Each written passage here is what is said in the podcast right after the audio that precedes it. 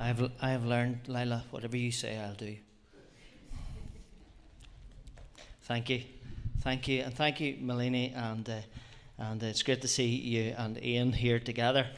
I was thinking, you know, Ian understands me probably pretty well because coming from farming background, in farming life, there's loads of time. There's loads of time to talk, and there's loads of time to do things. But when you move into industry, time is a commodity. Time is chopped off, and and so uh, Ian's uh, already champion championing me up here. Sorry, no farming analogies today. I I don't have one. Uh, although maybe we'll scrape one out of the barrel at the end. But anyway, Amelia's going to come and read. And uh, if you want to open your Bible at Hebrews 12, and it's verse uh, 1 and 2. Come on ahead. Or your device, or whatever you have today.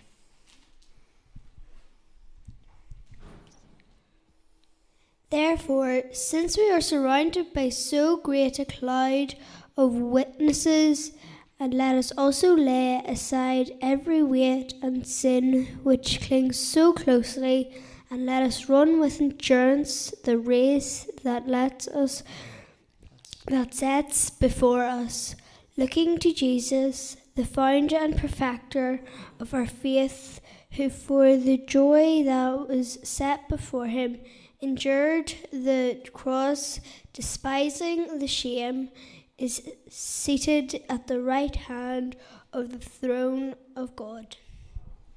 Thank you, Emilia. Thank you.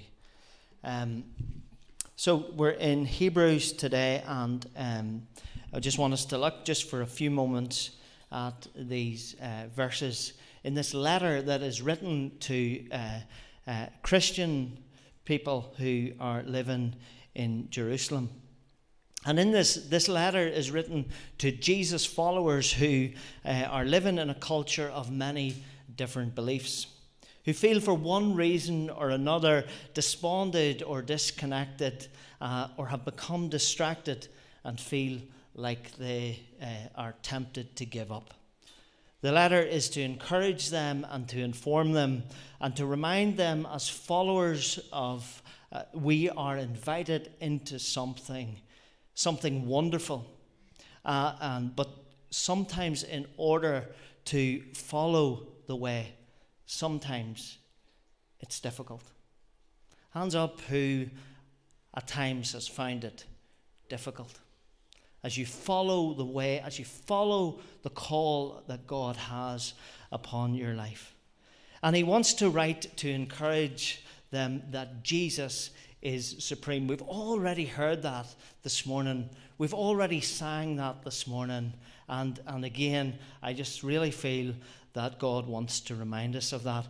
For those of you who are close to me or you've listened, uh, you've watched on our WhatsApp group, you've saw put on a song, First Love. And uh, it's a song that's going over and over in my, in my play tunes or whatever, whatever platform you're on, Spotify or YouTube or whatever and it, it, it's uh, by Jonathan and, and Melissa Helser.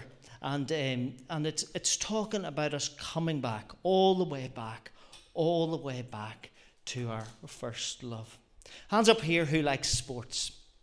Any sports fanatics? Come on. Yeah. Oh, well, yeah. Yeah, we've got football supporters, we've got uh, cyclists. Uh, um, uh, a group of guys who've got all the gear and no idea. Um, we've got people who love hockey in this room. We've got um, swimmers. Uh, we've got, what else have we got? Rugby players, uh, uh walkers. Um, back there, Amy did a, a long walk a couple of years ago. How many miles was that, Amy? 30 miles. Hmm. Um, but, uh, and uh, um, I was thinking of this sport. I'm not sure whether it is a sport or not. PS players or PlayStation players. Um, although the definition of sport is, is skill, but you have to put in some effort, and I'm not sure whether there's effort including, included on a PS.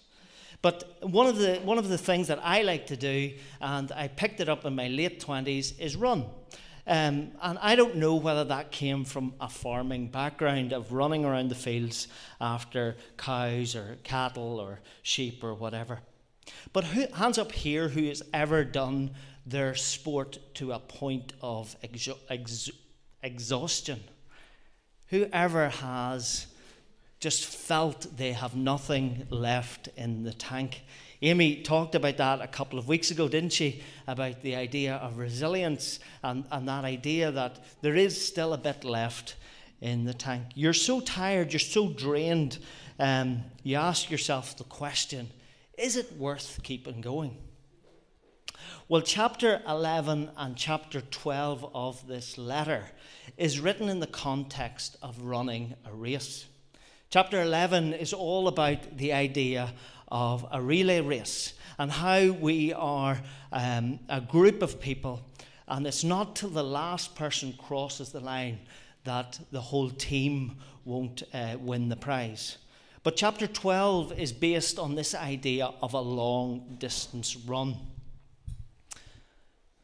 Who has done a long distance run? Hands up here, who's done a long distance run? I'm not, I'm not even going to look over this way um, because, yeah, yeah, yeah, I know what you mean, I know what you mean. Well, at the age, uh, a few years ago, it's only a couple of years ago, at the age of 35, uh, myself and this young gentleman over here, Robert, did the Belfast Marathon. And 26.2 miles. And the point two is very important, isn't it, Robert? Well, it was for me anyway. For those who were like to work in what we call new money, it's 42 kilometres. And for those of you who are 5k runners at the moment, it's eight 5k runs back to back. Now, Robert is sitting there with this smile upon his face because he's gone beyond running marathons in his day. He run what you call ultra marathons, isn't that correct, Robert? And is that consist of five marathons, or how many marathons back to back, or a serious amount of miles anyway, back to back. 240 mile. Uh, uh, and so this is wee buns, as they would say, wee buns. Now, for those footballers, there's a really good Leeds supporter back there. There is other names of football clubs that I'll mention, but you, or might I'll not mention actually. But it, it's the equivalent of playing four football matches back to back without any breaks, without any substitutions, without any half or full times. That's what one marathon is equates to. And as I come here to share today, I couldn't help but think, um, you know, of running that race. I couldn't get it out of my mind uh, for the last couple of weeks. And there's lots I could say about that race. I could talk about being blown away of the vastness of people at the starting line. And you go down there outside the, the city, hotel, uh, city hall, and the crowds are immense. And the butterflies, I can still sense them uh, in my tummy today. And the buzz and the excitement as you wait it. I could talk about the starting gun going off and us all uh, heading off and, and being swept along in the crowd. And before I realized it, I was halfway around the race. I could talk about the scenery and, and, and just the beauty of Belfast that you saw as you walked it or ran it on, on foot. And the wonderful crowds and the, and the si- on the sidelines as they cheered us on and, and wished us well. About meeting uh, new people as as I interacted with people on that race because it was a couple of hours long and you do meet people. The excitement of Lois jumping out of the crowd as I passed her by and she shouted my name and wished me on well. This little lady jumps out of the crowd and says, Go on, go on. And my words is, Where's Robert? But we never got to finish that conversation the ex- maybe the excitement of texting Joanne as I was at the 14 mile marker. Back in those days, we used text message.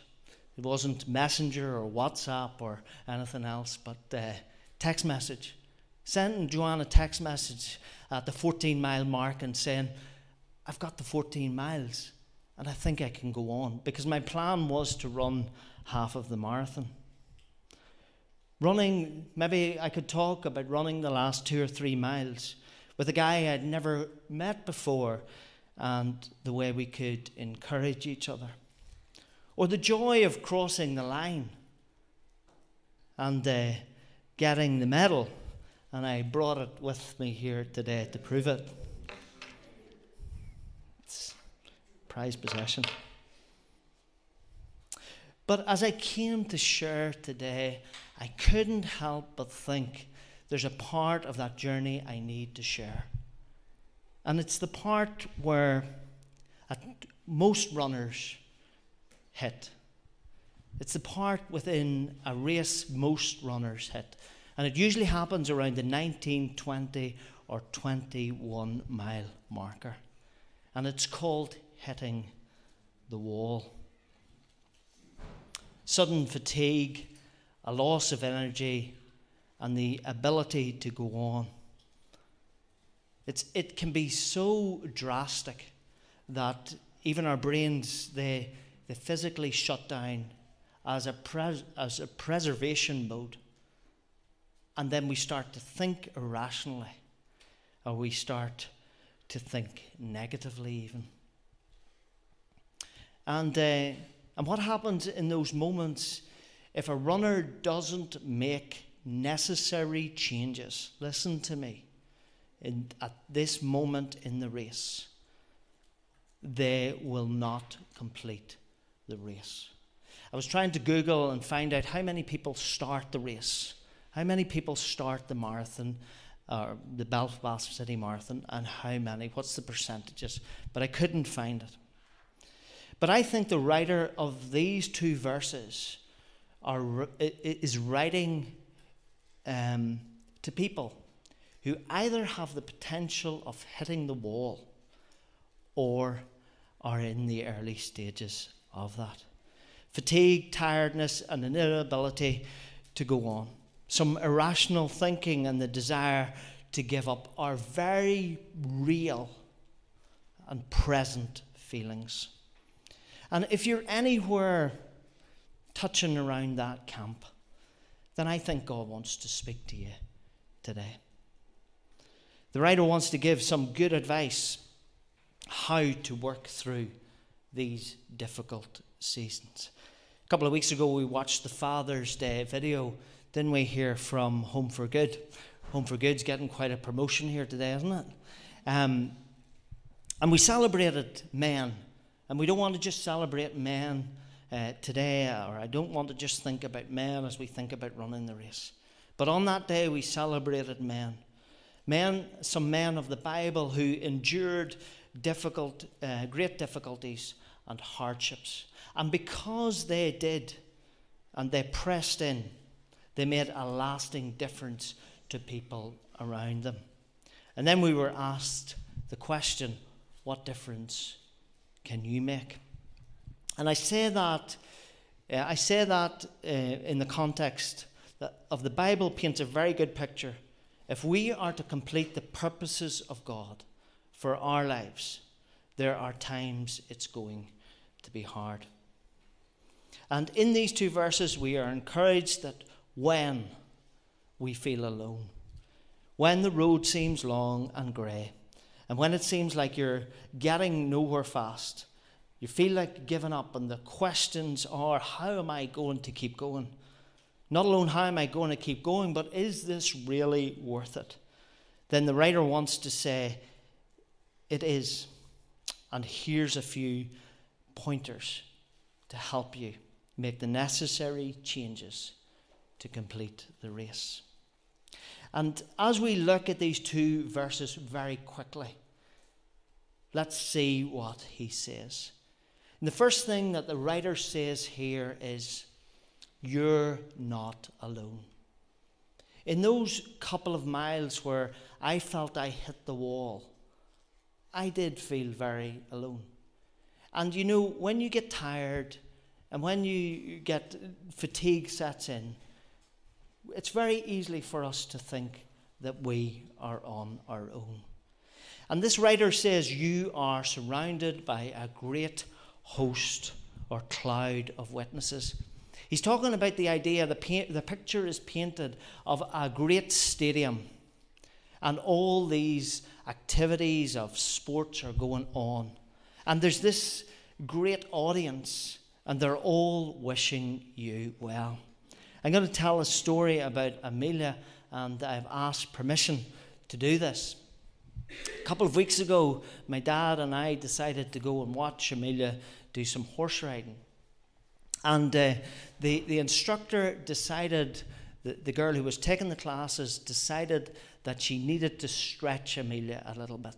That Amelia's, Amelia's abilities just needed to be stretched a little bit. And so what she did was she purposely put her on a pony that was a little bit more difficult. My dad and I sat at the edge, edge of the arena and we watched as Amelia went round the arena. And different times she was cantering or she was trotting or she was jumping. And every time she would come around in front of us. But the struggle was real. And we could see it in Amelia's eyes. But if Amelia, and so as we watched and she gazed at my eyes every time she came around, I could see the struggle was getting more and more. But what I wanted to do in that moment was paint a picture back to Amelia. We are wishing you well. We want to see you succeed. And that's the context and the type of context. Or you're playing for your national team someday, Caleb. And we're all standing on the sideline and we're all watching and we're all going to be wishing you on and saying, Go on, boy, you can do it. You have the ability. And that's what this writer writes and says to these people of discouragement You can do it. We believe in you. But not alone that, um, there's people who's running alongside you. You are not alone. In that race, there was many who ran alongside us. And, uh, and, and you need to look around sometimes and remember you're not alone you're not alone being cheered on from people by the sidelines, but you're being cheered on with people who are running alongside you. And then I couldn't help but think about when I was talking about this crowd of witnesses, I can't help but think about the generations that are to come after us. What about them? They are, I know it's hard to get your head around this, but, but what we do now is going to affect generations to come. You're not alone, you are surrounded by people as you live out God's plan for your life. And I believe the Spirit of God would want to say that to some people here this morning.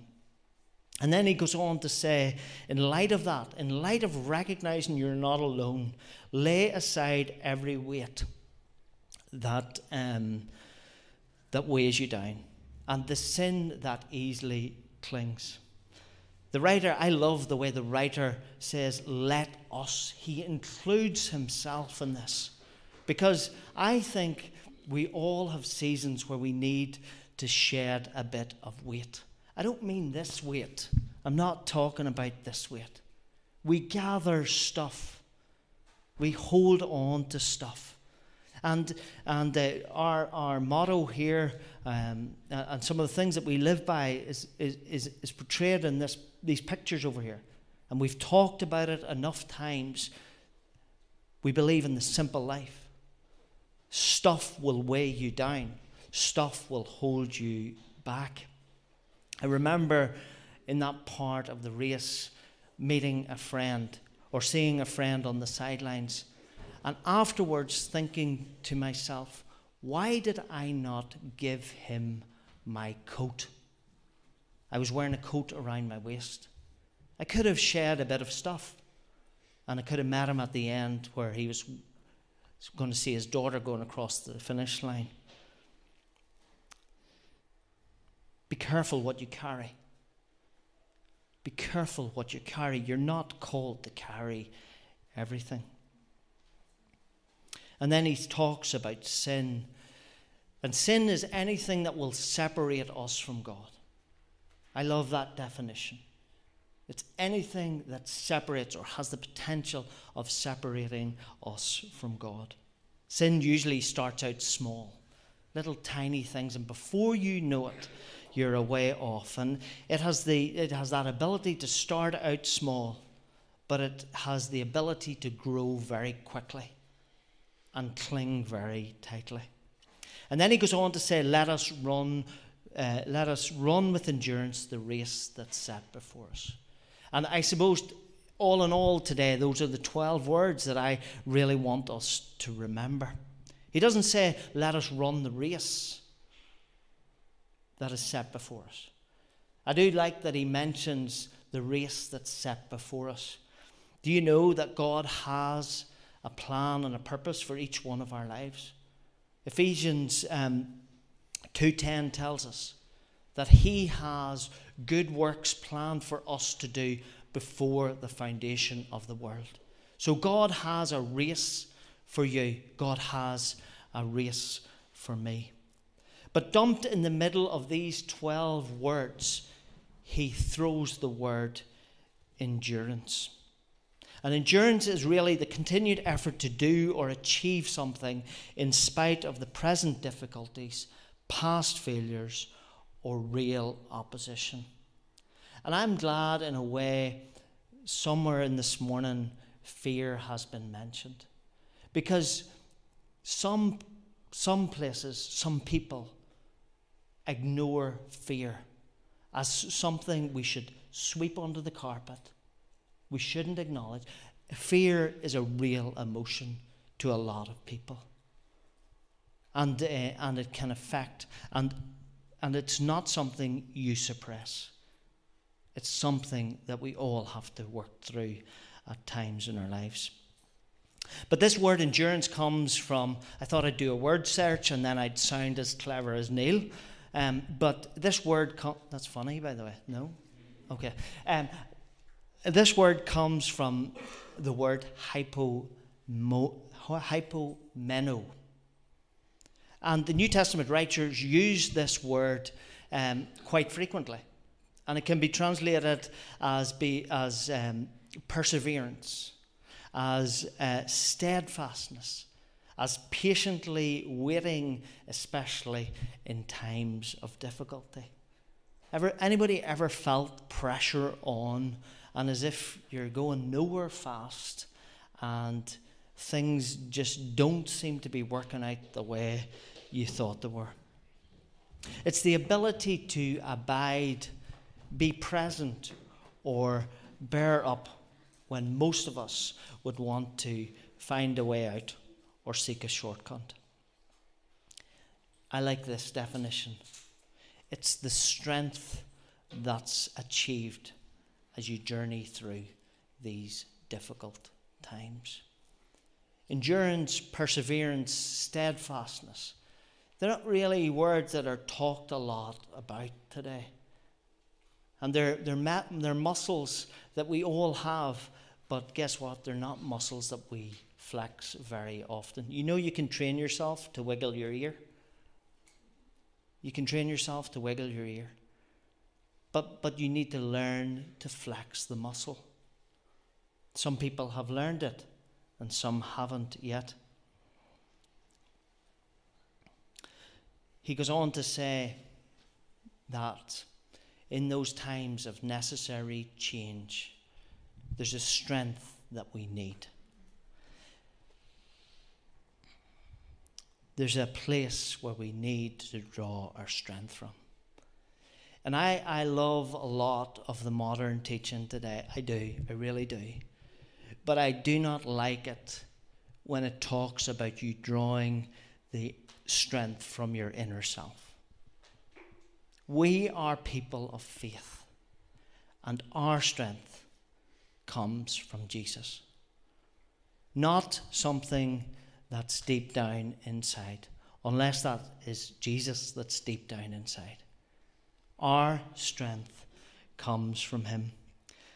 A runner that I loved reading his book was Eric Liddell. Liddell, Liddell. not not little, little, yeah, little.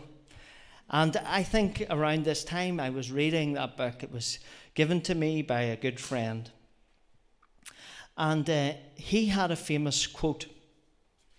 He was famous for running the 400 meters. And people would ask him, How do you do it so well? How do you run that 400 meters so well?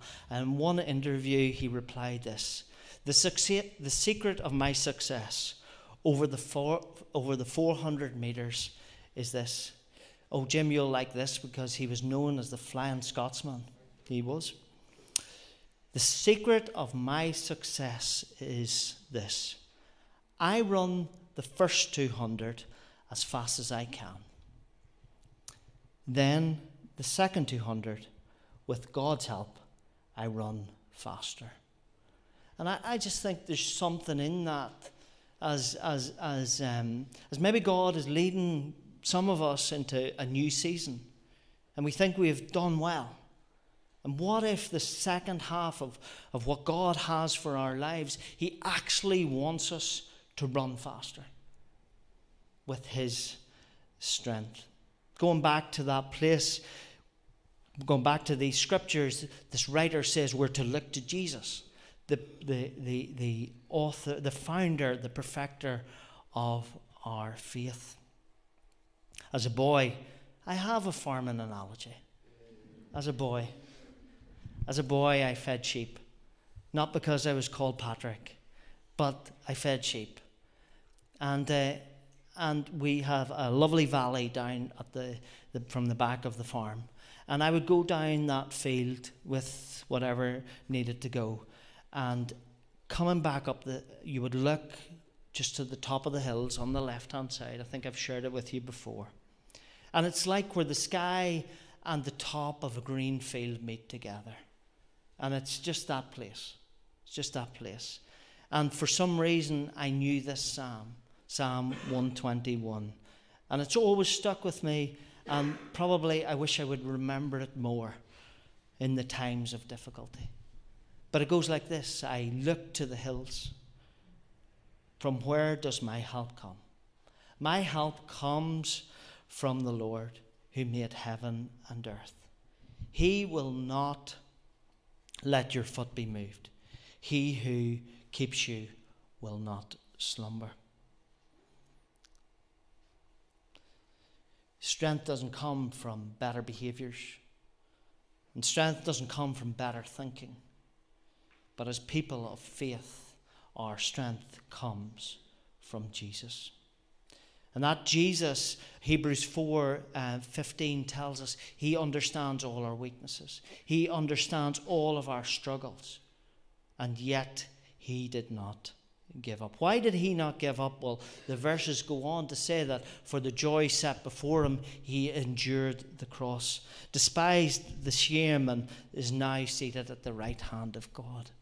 And I don't know whether you've ever thought about this, but I was trying to explain it to Amelia this morning. Jesus now sits at the right hand of the Father, and he intercedes for you and me. And he looks down and he says, he looks down and he looks across just like we looked at Amelia that day and is just looking with such intent. Come on, you can do it. Come on, the second half will be better than the first half. And he sits there and he says, That's my girl. And he's, he's I don't want to sound irreverent, but he's probably nudging God and saying, that's my girl. That's my boy.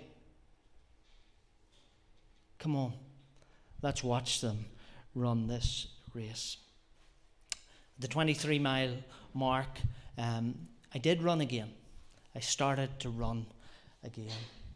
I had to make the necessary changes um, to, to, to complete the race.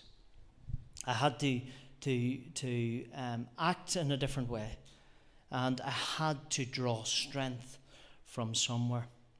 And so um, I, I, I went past all the, the nice stations that there are there. There was no chocolate bars, Nigel, but there was like lots of energy drinks and uh, and fruit and whatever. And, and I allowed my body the time over two miles to just gain strength again. And, um, and I got to the place where I thought, I can do this.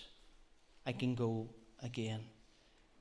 Starting running again. I was warned whatever you do, do not stop dead, as in stop walking. But starting running again was hugely painful. And the pain is so real. I still don't think I'll ever run a marathon again. And uh, as I ran those last couple of miles, I came alongside a young fella, and we, we, we just encouraged each other to keep going, to keep thinking of the end goal, to keep thinking of crossing that line. And uh, and I can't help but hear the words um, that Andrew actually shared with us uh, a couple of weeks ago from 2 Timothy. And it's where Paul is writing to this young man and sharing his experience of running the race, of, of spending your life for Jesus and for, for all the purposes. And he says this to young Timothy I have ran the race. I have fought the fight. And henceforth there is laid up for me uh, a crown of righteousness, which the Lord, the righteous judge, will award to me on that day. And not alone to me, but to others who have done the same. And I, I just sense the Spirit of God saying, you know what? It's worth it to go again. It's worth it to keep going. There is a price. And uh, so I probably just want to end with, um, with this thought, which I think a couple of months ago I disagreed with, but I think I agree with it now. One day there will be a history book written about us all, about our lives and what we have done and what has been done of great value and what has been done of no value at all. What we have carried and what we were never meant to carry. There will be chapters within that book um, of, of real struggle, of how we endured, how we were steadfast in those times, how patience was required as we abided uh, under pressure. Eric Liddell said, There's no enjoyment in any game or race that is easily won. It is that which you have strained every muscle and sinew to achieve victory that provides great joy. And so this book is, is written eh, with many themes, runs through it in the book of Hebrews. It says, keep, one of the themes is keep persevering, keep trusting, keep believing, keep enduring, keep loving, and keep praising. And we've sang about and talked about all those things. And so I would just sense as I finish God saying, keep running, keep throwing off, keep on course, keep focused, keep persevering. Keep remembering that in the midst of all this, Jesus is our great prize and he's coming back. Paul sang about that in his song. Keep your eyes fixed on him. Let me pray. Father, thank you for today. And thank you, Lord, that, that um, you're with us in every season of our lives. Thank you that no emotion, no struggle, no trial, and no difficulty is hidden from your eyes. And even, Lord, thank you that none of those things separate us from you. And, and Lord, just even as we have, we're bowed here before you, And some of us have just made that determination. We are going to go on. We are going to lay aside. We are going to, to, to give it one more shot with your strength. Lord, I pray that there would just be a witness of the Spirit. A witness of the Spirit. In Jesus' name, amen. Have you any announcements? Have you them done? Enjoy your Sunday, the rest of your Sunday.